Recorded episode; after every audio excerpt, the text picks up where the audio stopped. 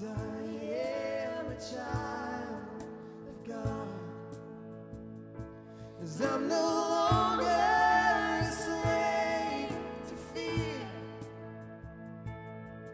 I am a child of God. Thank you for joining us today at River City Church, a church living in love. If you have a prayer need, would like to speak to a pastor, or have questions about today's message, please email us at info at rivercitysmyrna.com. For more information or to give to the ministries of River City Church, please visit our website at rivercitysmyrna.com. We hope you are encouraged by today's message. God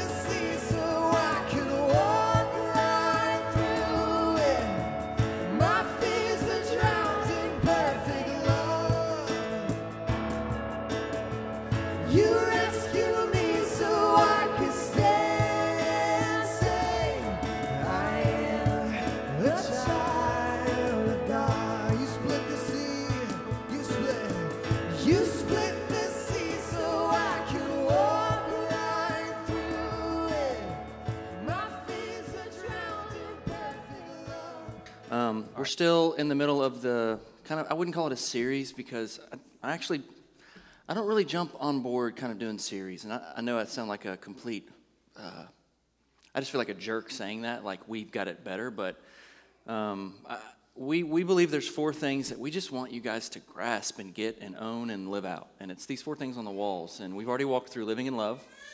If you missed it, it's online. Go to our website. The podcast is there. There's three of those. And then the second thing we did was word worship and prayer, which is right here. And there was also three of those. Last week was one of my favorite weeks we've ever had. We created these prayer frames in the back. If you have a prayer request, you write it on that. If you want to celebrate something, you write it on that. We opened our prayer room, which is actually open now on Tuesdays and Wednesdays, Wednesdays from 9 to 4 or 5 to 4. And you can come in and just be in there. It's a great room. It's the kind of room you, you sit in, and then three hours later, you're like, I missed a meeting. But you can use the excuse that you were praying, so it's all good. Um, we prayed Monday night with people here in the space, and I just really I have this sense and this feeling that God's really speaking to us right now and guiding us, and that He wants to speak more, and we can't get away from that. So, developing this culture of prayer, it's to me, if you don't have prayer, still still on last week, it's a little bit like scarecrow Christianity, where there's something there, but it's not it's not life, it's not full. It might scare away some things, but you're not going to interact with it. I believe Christianity without prayer is a little bit like a building without a foundation. So we just got to make it a priority. Our staff's going to be in there all week long, and you know, um, I just want to inspire you to begin to pray, you know, and begin to build things here on earth in heaven that God will do in, in accordance to His will. So, but that was last week. This week we're moving into this one, which is disciple making disciples. I'm going to read this to you guys real quick, um, for those of you who can't read. We relationally engage with people who don't know Jesus and we commit to the long haul. This means that, we, that at all times we are both shepherd and sheep, that we are intentional about our own spiritual formation and the spiritual formation of others. So this week we are jumping into disciple making disciples. Why is this important? So for us, there's a, there's a lot of ways to grade success if you're a pastor or a church. And probably the most, most uh, abused way is the size of your church on Sunday mornings. And so, um, and so for us, what does success look like? I believe it boils down to this, which comes from a passage. This is directly out of a passage in Matthew, and it's 28, 16 through 20. And I believe it's the single best description of if you are successfully living out the gospel. Are disciples making disciples? Not is your church massive in Atlanta, not how awesome is your youth ministry, not do you have the best worship pastors, not do you have the best speaker, not how big, none of that. Honestly, guys, that's kind of a fickle description of, a, of success. But it's our disciples making disciples. And so this is, al- this is almost a kind of a, a silent challenge to you in the room. and I didn't even want to do this, but I'm going to do it. Are you better at Sunday morning Christianity or are you better at disciple making disciples? And if we're, a lot of us are honest, a lot of us are really just better at Sunday morning Christianity because that's the culture we've been raised in. That's what's been shoved down our throats really for a long time. And so we're really good at that. We're really good at knowing how to gather together on a certain day. But it's a little bit like there's a village that God intended to be created, and we come in and visit the village once a week, right? And how much of that village can you really get that once a week? You know, village in Africa, people live together. If you live in the village, you're part of the village, right? And that's different for us because we live in a society where it's not like that. We don't have villages, you know. We don't have we don't have schedules set up where we can be together all the time. Nor do many of you want to be together all the time. Let's just be for reals, okay? There's there's a reason we like, you know, our, our lone space. You know, there's a but I just want to challenge you today. If, if you believe this is God's place for you, this is really, this one specifically, it should make us look a little different from other ones. You won't see us get huge, and I'm totally okay with that. If we get too big too quick, there are going to be people who are lost and fall through the cracks and are not discipled, and that's not okay. What is okay is being small until people can grow. Does that make sense? We just have to get over our ego a little bit. You know, I mean, again, just rambling. There's a season in my life where I felt like the only way to do this was to be the biggest, you know, and to be the most important speaker and to have the most podcast hits. And it doesn't even matter, you know? So, what does it take to really build a community like Jesus wanted to build? It takes humility. It takes coming down out of your important room or heaven, taking off your God clothes like he did, submitting yourself to humanity to die. And that's kind of the invitation for us continually. Will you let what's really important be more important? Or will you fall for the lie, the great lie of American Christianity? Um, so I'm going to jump right in. I want to read you this passage, Matthew 28, 16 through 20. You can pull it up right here, um, and we'll read it together. Then the eleven disciples left for Galilee, going to the mountain where Jesus had told them to go. When they saw him, they worshiped him, but some of them doubted. Jesus came and told his disciples, and this is the last thing he says to them I have been given all authority in heaven and on earth. Therefore, go and make disciples of all nations, baptizing them in the name of the Father and of the Son and of the Holy Spirit. Teach these new disciples to obey all the commands I have given you, and be sure of this I am with you always, even until the end of the age. Pray with me real quick. Father, we, we submit ourselves to you in this time, God. We just, we don't want to have another guy preach a message about trying to do something that you're not trying to do. I don't want to be that guy. I've been that guy. I want to be the guy this morning that says yes to you leading us into what's really important, God. Because we'll all be at the end of our lives at some point, and we're all going to look back and say, Did I really live this out the way that Jesus wanted me to? And I know I want to be one that says, Amen and amen I let you lead and I let you be the decider of what success was. And so, God, if we have to realign our schedules, um, if we have to calm down a little bit and be quiet a little bit, if we have to invite people to things we normally wouldn't invite people, if we have to answer calls we don't want to answer, if we have to ask someone to tell us their story when we really don't want to hear it, mold us into your image, God, so that we care about all the other people in this village. In Jesus' name we pray. Amen. I just want to give you a quick definition of discipleship, okay? So, and this is kind of a collaboration. You'll get a lot of different things. In the Greek, it actually means learner. So, in this context, a disciple in what we're talking about is someone who followed Jesus to become like him. And I think the best way, and you can pull this up, Jessica, is there a definition up here? Becoming like Christ in character and conduct. So, the best way to say if you're going to be a Christian, that's what you got to do. That's what you want to do. You want to become like Christ in character and conduct. And that doesn't just happen on Sunday morning. And so today, hopefully, what I do is challenge you in a way. I don't, what I don't think this is going to be. This is not going to be one of those sermons you're like, oh my gosh, Homeboy preached a great sermon. As much as if you leave here and you almost feel like your feathers were ruffled, I feel like I did a good job to challenge you into what God's leading you into. So, first thing I want to do though is always scary when you do this, but I feel like we should be doing more. I wanted to have anybody in this room that can do it quickly. This is not an opportunity to share your life's message from start to finish, okay? This is just quick stuff. Has anyone in this room ever had just a rapid season of growth in their life to become more like Christ? If that is you and you've had that, I'd love to just hear you just for a moment share one minute. Here's what that season looked like. Does that make sense? This is where this is a scary moment for me to do this, but I'm gonna let you do it. So anybody? Yes. I got saved about three years ago and I was going to a new church I'd never been to. I was ra- I was pretty much raised an atheist. Um, not raised, but I was an atheist. And um, shortly after getting saved in my church, they started a discipleship program. And I was a little hesitant about going into it because I didn't know what it was. I don't know anything about the church. But um, we went. I started to go through it. There was an intro class. It's like six weeks of basically him saying, here's what we're going to do. Here's kind of a broad layout. Are you willing to commit to this? And then we went and I went through it, decided I was, and it was a commitment of like 45 minutes a day, where all we were doing was reading scripture, and then we would meet once or twice a week and go over and share with the gentleman. It was our youth pastor at the time, and literally just share what we was reading in scripture, what we were studying in scripture, and we did that for about a year, and it continued on for some people. Went on for about a year, and um, all, all I could say is I went from an atheist that knew little to nothing in church. I thought David was four different people from all the different stories.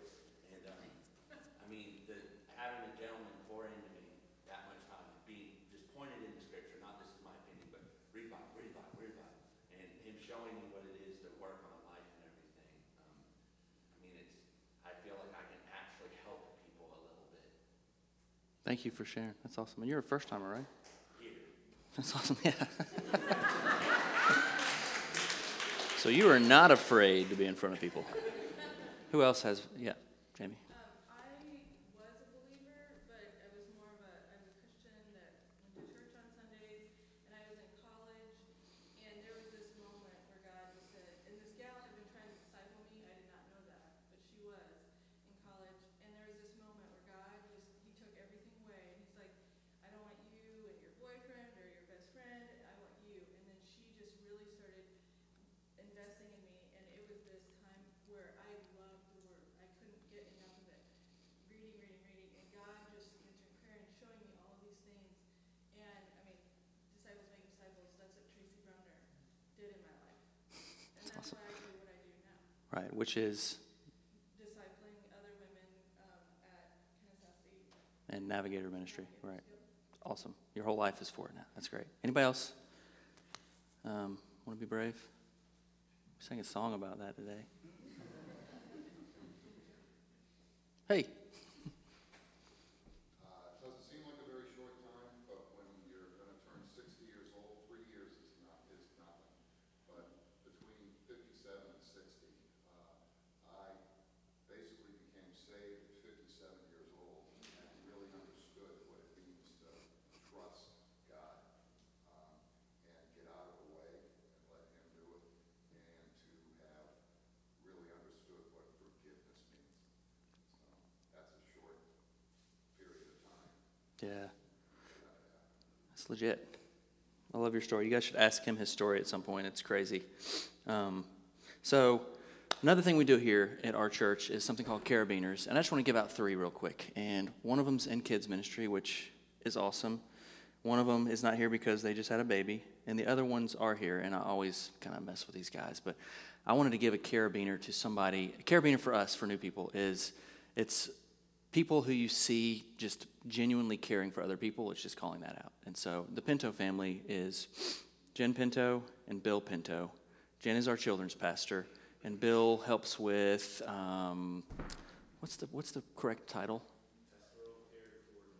Pastoral care coordinator. He is not at all uh, offended by what I just did, so he's really working through that. I can, you should see yourself about that soon. So here's what I love about the Pintos from the beginning. Our hearts are to create people who do these things and live this way to where it's almost like a village mentality. These are walking, genuine village members. You can show up at their house at any point, knock on their door, and spend the evening with them. Um, you can call them.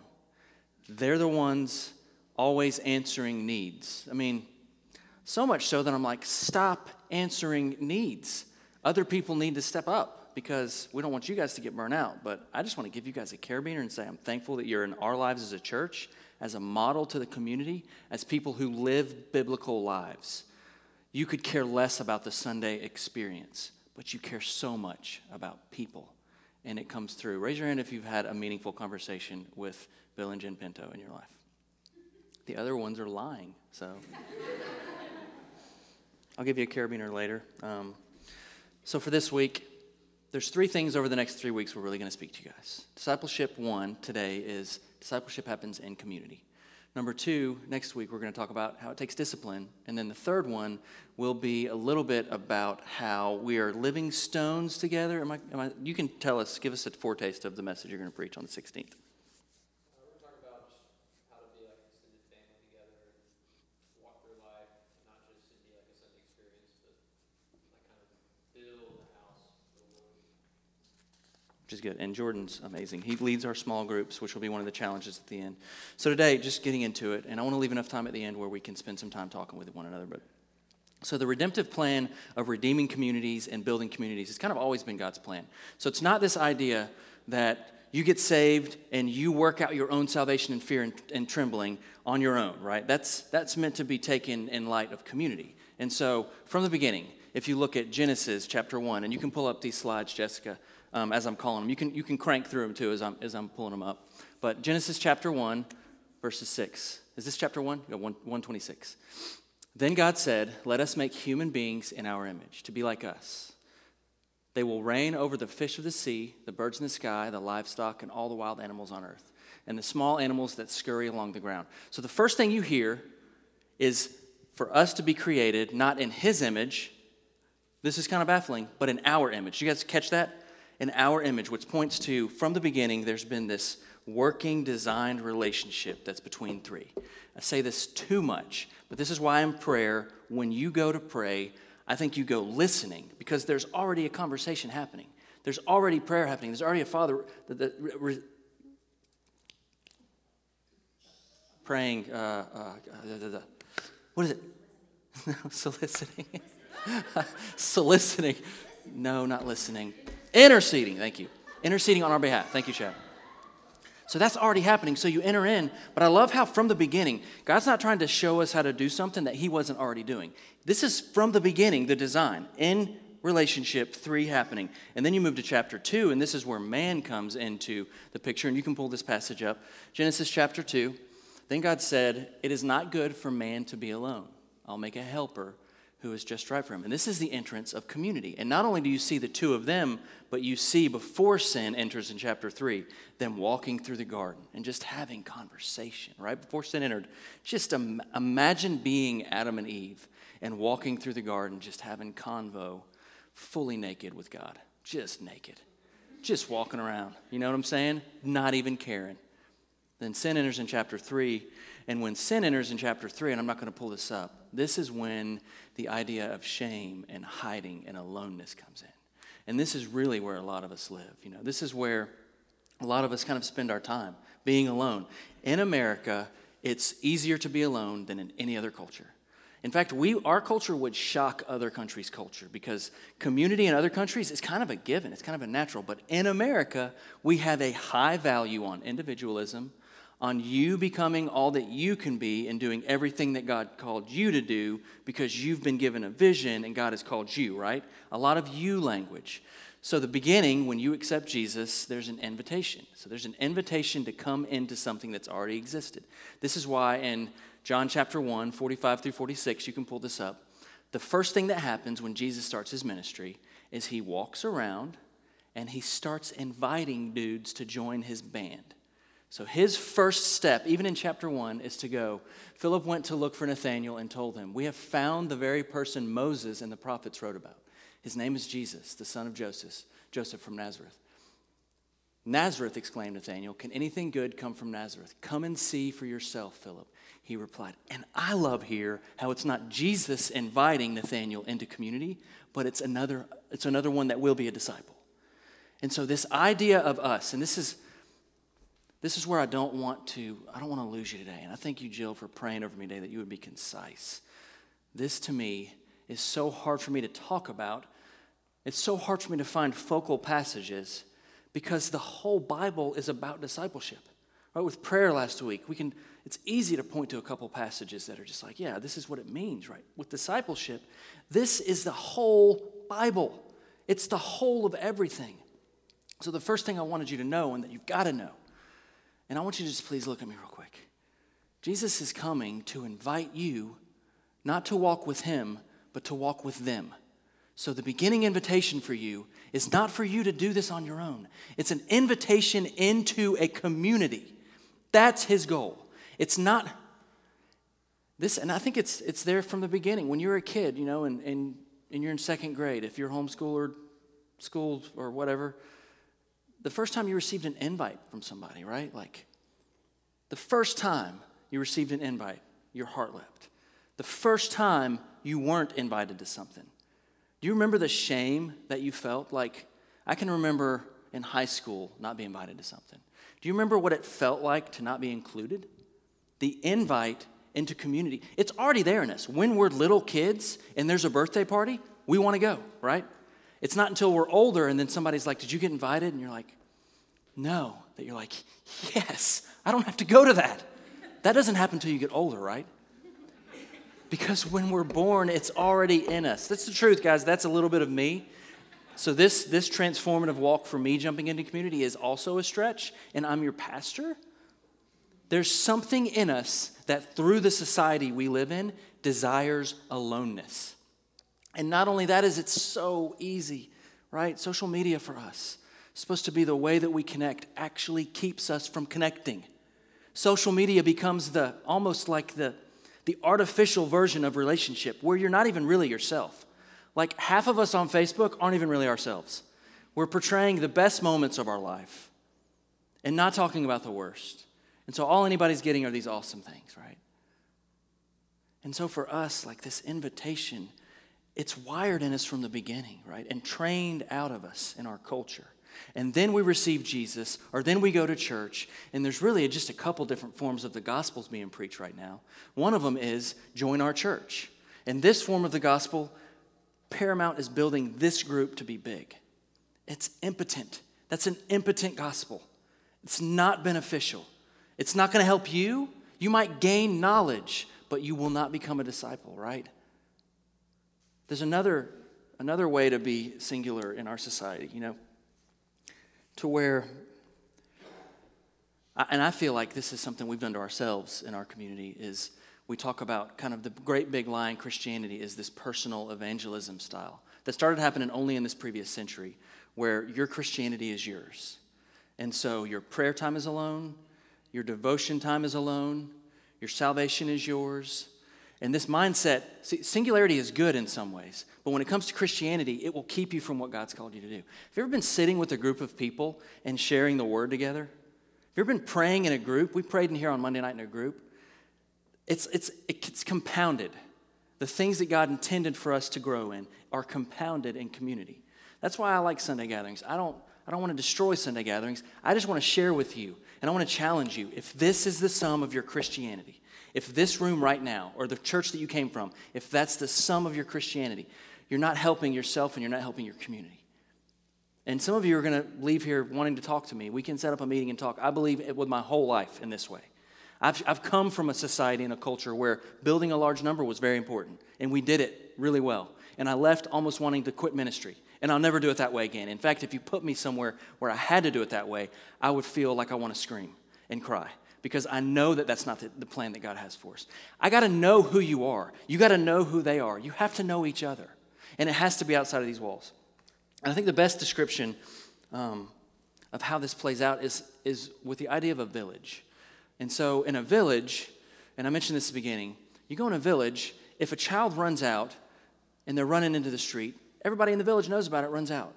If, if you're gone for an hour in a village you live in, people know, right?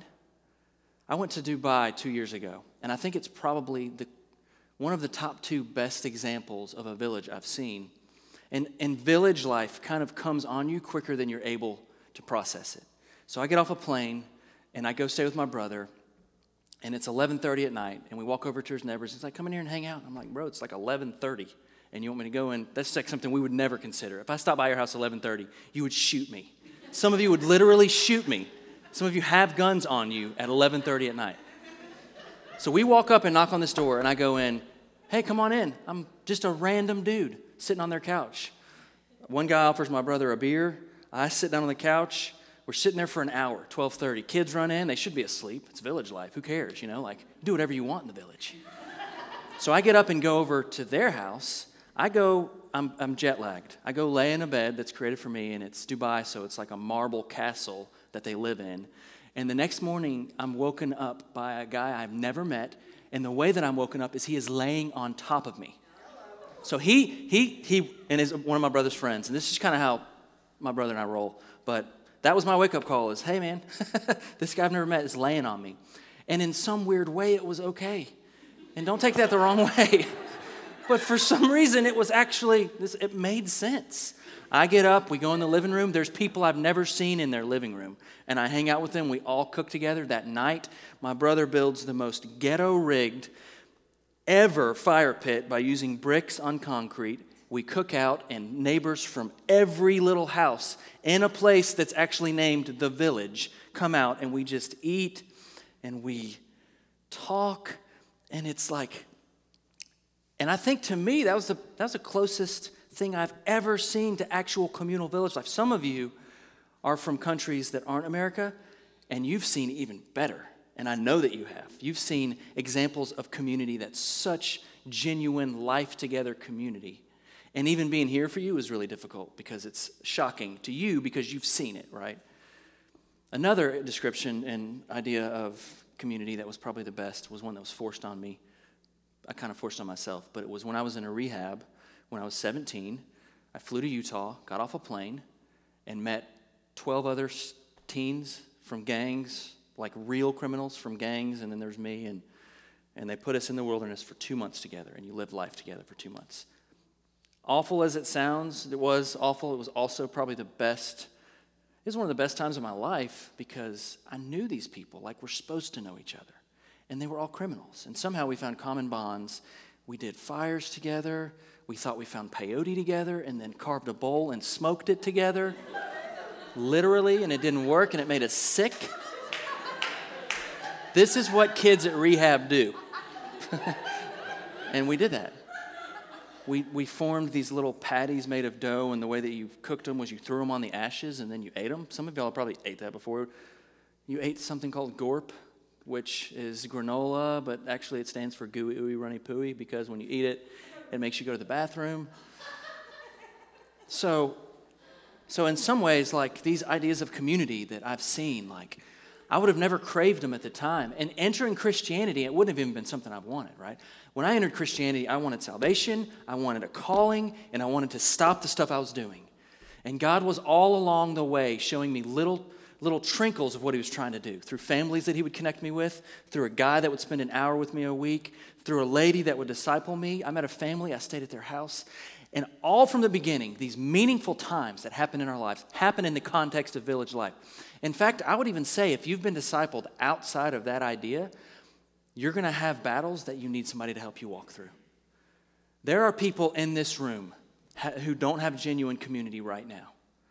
And you have genuine struggles in your life that someone is in this room and can help you with. But no one knows you well enough to help you. No one knows what really makes you tick. No one knows that when you hit your ham- finger with a hammer, you actually say a curse word. No one knows that because they only get Sunday morning version of you. No one knows that, you know, you have irritable bowel syndrome. No one knows that when you were 14, God healed you of something. No one knows that you didn't make it through high school. No one knows that you really love this song, um, whatever. No one knows that Jimmy Fallon is your favorite show at night. No one connects with you about, you know, loving hip hop in the 90s. Phil Cook, we all know that you love hip hop. See, no one knows you like, like that's the that's the life God's called us into. I would even say stop being good at Sunday Christianity. And I want you here. Believe me, I want you here. I want you here. I want you wherever you're going to be on Sunday. But stop, set it aside, and jump into this village life, or you're not going to grow. Because the whole purpose of this is disciple making disciples, and that only happens in the context, context of community. It only happens in village life. It only happens in this idea that my life is now theirs. Do you know stories in this room? Why do I give random people who've never been to our church the opportunity to speak? Because more paramount to me is a, a sharp message that I would preach, but knowing that you know each other. Because that's sustainable in a year. The message I preach today, you will forget tonight. But the people that you hear their story, that will sustain you when you struggle with knowing, you know what? I was in, re- you know what? My son was in rehab. I need to set up an appointment with Josh and let them talk. You need to hear the stories about the people in this room who don't have a father figure. You need to hear the stories about the ones who have fought through addiction, are coming through it, and are living for Jesus now. You need to hear the stories about the Erics that have been called into ministry, and the Lukes who are doing FCA, and the Karas who are stepping into full time ministry in the heart of Atlanta. You need to hear that about each other. Now, this is bold. And if you're at a church where it never happens, I would ask you to have conversations with the leadership about it or don't. Don't be a part of it. You're not, it's not creating what God is trying to create in you. Life together mentality, where we go to the city, it takes this village lifestyle. So there's a couple, I want to just read you um, a passage in Acts. This is one you're going to hear way too much from us, but it's on one of these frames. I think it's on that one. And this is Acts 2 42 through 47. And it says this All the believers devoted themselves to the apostles' teaching and to the fellowship, and to sharing meals, including the Lord's Supper, and to prayer. A deep sense of awe came over them all, and the apostles performed many miraculous signs and wonders. And all the believers met together in one place and shared everything they had. They sold their property and possessions and shared the money with those in need. They worshiped together at the temple each day, met in homes for the Lord's Supper, and shared their meals with great joy and generosity. All the while praising God and enjoying the goodwill of all the people and each day the Lord added to their fellowship. There's a group of people who read this passage, this is going to sting someone, and think all that the church needs is the Holy Spirit, because this basically says the church needs the Holy Spirit. But what is implied here but not said is these people were meeting together all the time and knew each other and meeting each other's needs. And on top of that, so person and people who feel like all your church needs is more of the Holy Spirit, I will contend with that and say, we need genuine relationships and then let the Holy Spirit come on top of that. Because if you do it in reverse, you're going to have some psychotic maniacs running around doing crazy things out of the context of community, and it's not going to help anybody. You may get noticed, somebody might know you're gifted, but if you don't have a single relationship in the room, it doesn't even matter. It Doesn't even matter. So, the implied thing that they didn't have to imply with this community was they were already living together, doing life together. They met in homes all the time. They knew each other's story. If somebody had a sickness, they knew it. If somebody struggled with something, they knew it. If somebody's kid was struggling with learning whatever book in the, in the Torah, they knew it. Like, stop wanting the Holy Spirit's power more than what He's already done. And I want the Holy Spirit's power, believe me. I'm not saying we don't need it. I'm saying there's too many people who are using it outside of the context of biblical community, and it only damages. It only damages, and it's not sustainable without relationships. So stop. Restart. What's implied here is not implied in our culture. We don't do good at relationship. We don't submit ourselves to each other, right?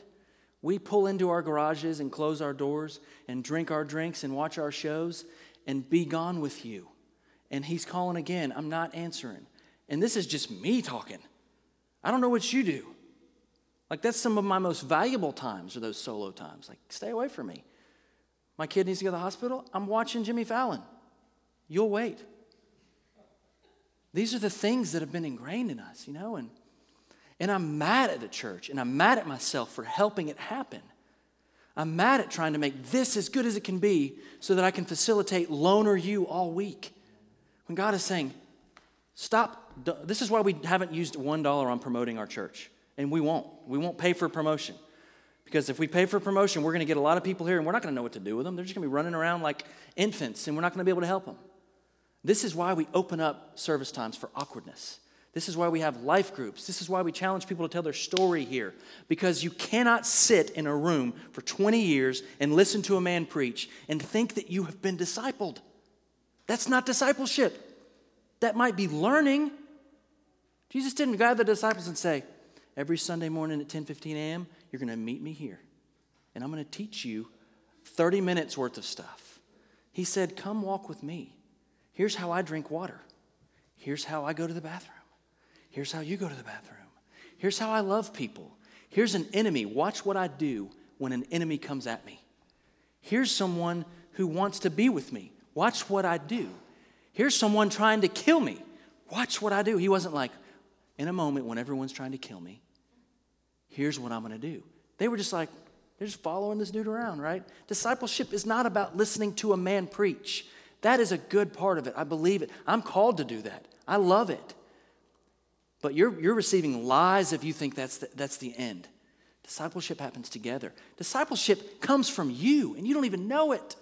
Ah, discipleship happens when you're at a meal table, you know, and, and you don't feel like you're strong enough biblically, and someone's just being with you. Challenge to the older people. You know, the best part of your life and where you're most wise is when you're older. And I'm not saying, I'm not casting stones at old people. I'm not, and the worst times when we're the least wise is when we're younger. And we think we're the wisest when we're younger. And we act like we are. And we all know how church should be when we're 20, right? This is how church should be because we're all geniuses. It's not until you're older when you realize I was actually a moron my whole life. So laugh all you want, but older people, are you pouring into community? I'm, even I'll just go as far to say this I'm 37 years old. There are people in this room who have knowledge way beyond me, and they need it. So the question isn't, do you like the church that Josh is preaching at? The question is, are you funneling discipleship through you into lives? Because you're the ones who have most of the knowledge. So when I've challenged we need spiritual mothers and fathers, it's not because it looks cool to have spiritual mothers and fathers. It's because you have more to give than we have. We listen more around you. We need you in our church.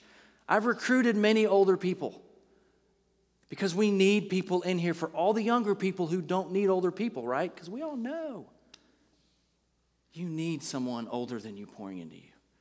You do. And you also need to be pouring into someone. Just real quick, just a few minutes on kind of the just this like the pitfalls and the obstacles that you're going to face if this is the kind of lifestyle that you want to live if you truly want to grow what you've seen in your past america just hasn't done a really good job so it's not behavior modification it's not teaching you how to act better that's not discipleship that's part of it it's not all programs programs can be confined into you know i can do programs in two years you know he's discipled there's 72 year olds in this room who aren't fully discipled right like don't fall for this. Sunday is not the answer either. It helps, believe me. American individualism. Mother Teresa actually said when she looked at America that the USA is the most socially impoverished country in the world. As I scan the landscape of America, she said, I see no visible community. My heart is broken. That's Mother Teresa. The great lie. Receive your salvation. Work out your salvation in fear and trembling. Develop a devotional life. Pray by yourself. It can all happen by yourself. You can sit on a couch and watch way better preachers than me preach way better messages and not be discipled. That's scary because one on one and community is what, where it's at. Leader dependence, another thing that's going to keep you. If you still think that I'm supposed to be more than I'm supposed to be for you, if you think that the, the, this person is the only discipler and this person is always right, you're in trouble you're going to be in trouble because I'm going to do something really dumb pretty soon, and it's going to completely destroy your world if I'm that for you. And whatever church you came from today, whoever that person is, over honoring someone and overemphasizing one man will affect you in community. Because God didn't call us to be dependent on a man, he called us to be dependent on community. And he does that through a series of relationships. And so, anybody, this is, I believe, anybody who preaches the gospel should draw you from singularity into community. It should be drawing you out of your aloneness into communal life. Does that make sense? And if that's not happening, you're it's a created dependence, and that's just not healthy. The next one is schedule. I wish Jason Jones was in here for this. Your schedule. This is probably America's biggest problem. We do too much. We work too hard. We want to achieve too much. We want to get the next raise. We want, to, we want a bigger house. So we schedule our lives to be so full that there's zero time for what really matters. There's zero time for what really matters. I mean, just think about it like pointing, poignant questions for you. Have you spent any time with the Lord this week? Just, just that part of it. This isn't even about community. Have you even slowed down enough to say, Lord, your will be done today? Have you spent any time in the context of Christian community other than here, where you're discipling each other?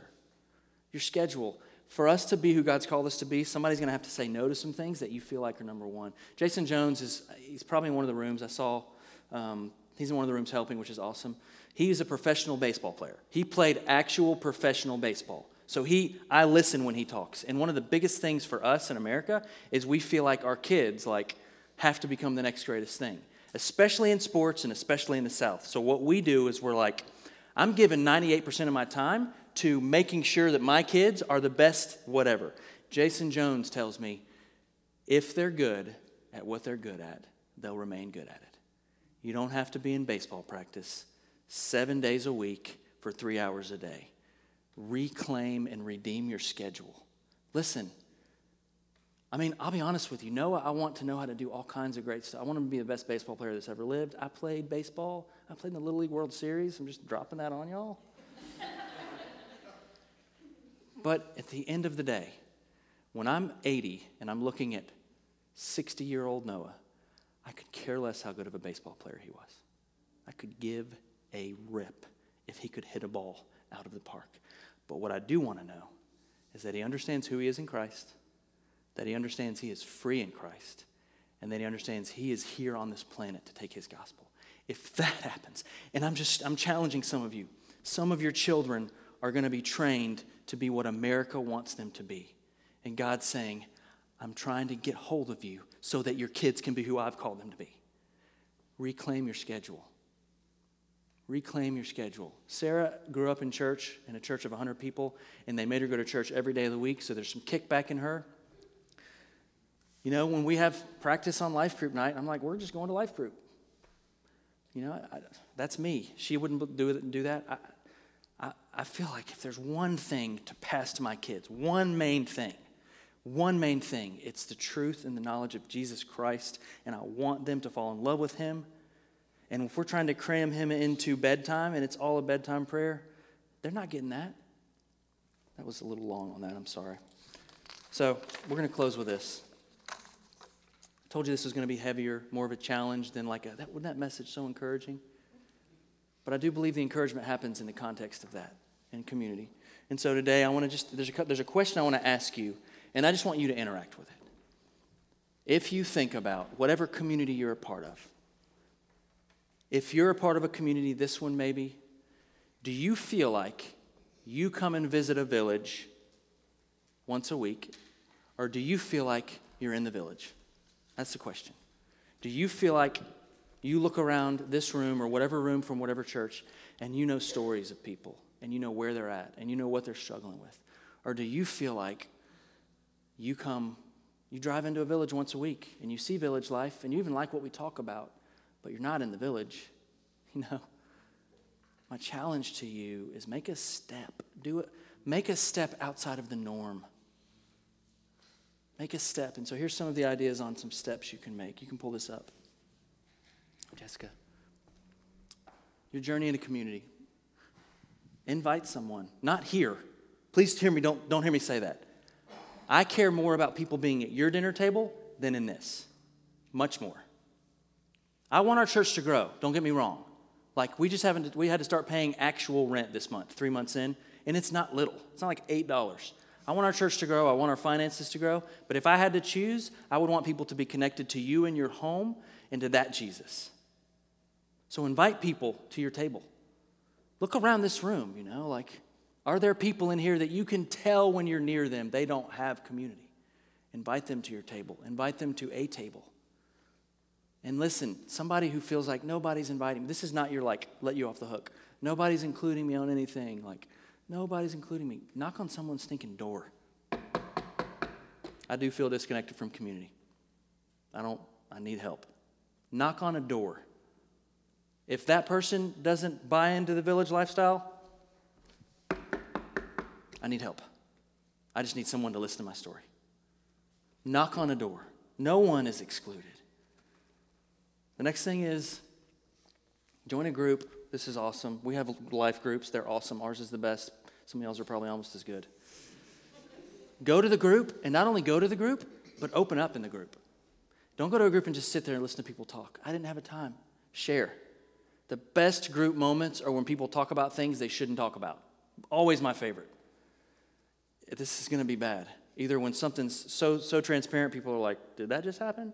Or when someone says something they shouldn't say, like inappropriate. I'm sorry. It does something to a group where you're like, "All right, the walls just came down." Go to a group and let people see you.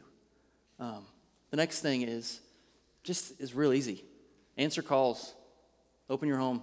When you see the Facebook post that Jen posted yesterday, we need help in our baby room. Thank you, Mallory, and I hope she listens to this for saying, I'll help. Respond, you know?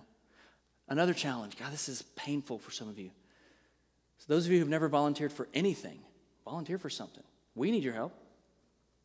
Step in that way. When you lock arms with somebody and work with them, game changer. You know that person differently. It's so much better. When we built this stage, I've learned so much about Sam.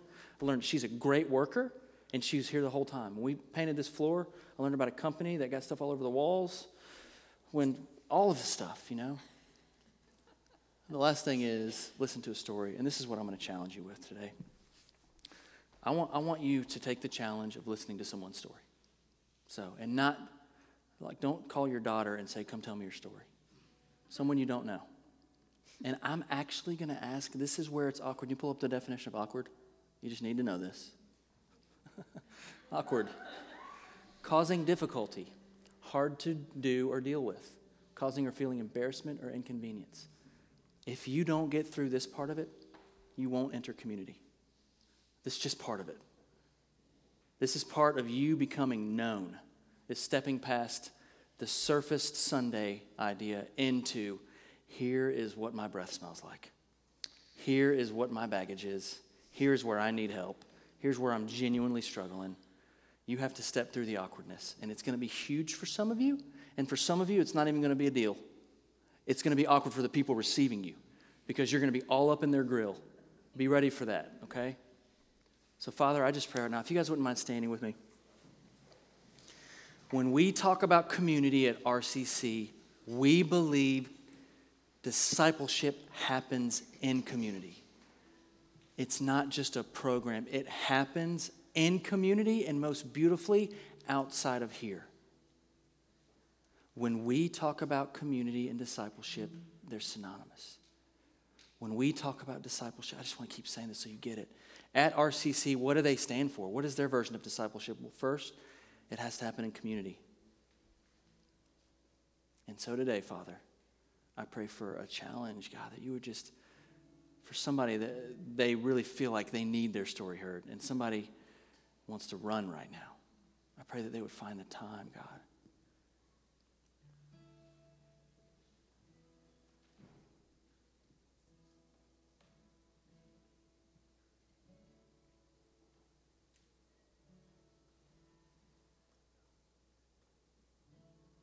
And Jesus selected 12 to, to transfer the gospel.